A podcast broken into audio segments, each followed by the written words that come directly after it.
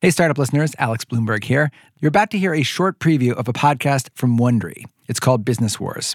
So, why am I, the CEO of Gimlet Media, promoting a show from a different podcasting company? Well, rest assured, they're doing it for our shows also. It's a swap. Business Wars tells the stories of companies battling for dominance. And back in the 90s, one of the fiercest rivalries out there was between two influential labels in hip hop Bad Boy Records and Death Row Records. If you like it, go and subscribe to Business Wars while you're listening. You'll find a link to the show in our episode notes. Okay, here it is Business Wars.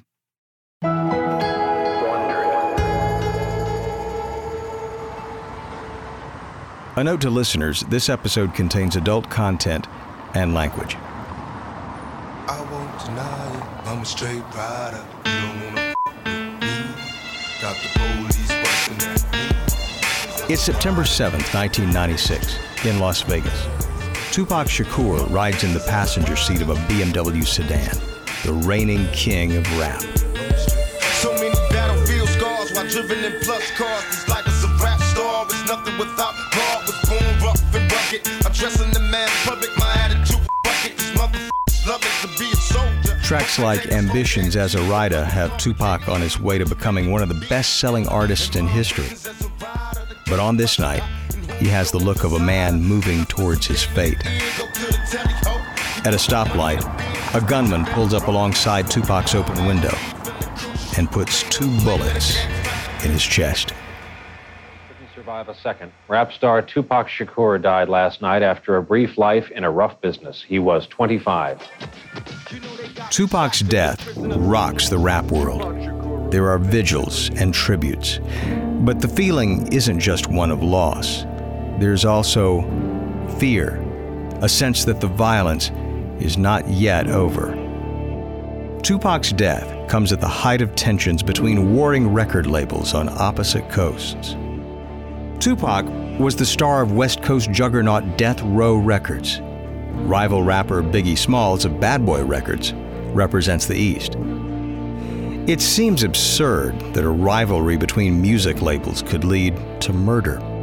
But the atmosphere becomes so charged that no one in the inner circle of these two rappers feels safe. And then, on March 9, 1997, just six months after Tupac's death, Biggie, also known as the notorious B.I.G., attends an award show after party in Los Angeles. Biggie is 24 and a superstar at the height of his powers, on display in his hit Machine Gun Funk from his album Ready to Die. So you wanna be hardcore with your hat to the back, talking about the gaps in your raps, but I can't feel that hardcore appeal that you're screaming. Maybe I'm dreaming. This Just after leaving the party, Biggie sits at a red light.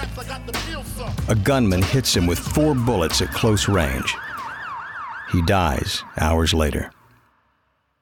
The deaths of the two most important names in hip hop might have marked the end of an era and the end of Death Row and Bad Boy Records. Instead, it's the start of a new war with the future of the music industry at stake. The murders of Tupac and Biggie were never solved. That's part of why this chapter of history feels unfinished. And yet, Death Row vs. Bad Boy is one of the most important stories in the history of American culture. The rivals forever changed American music and American business. Both were instrumental in turning hip hop into the multi billion dollar industry it is today.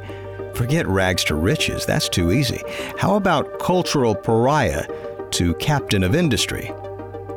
Thanks to these labels, hip hop is now the most listened to music genre in the United States.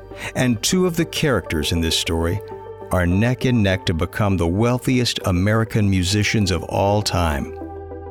But after the deaths of Tupac and Biggie, rap's two brightest stars snuffed out in a span of six months, that future was far from certain.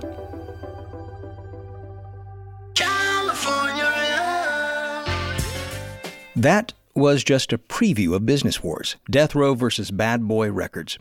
Want to hear more about the history of the hip hop business, including the likes of Dre, Diddy, and Suge Knight?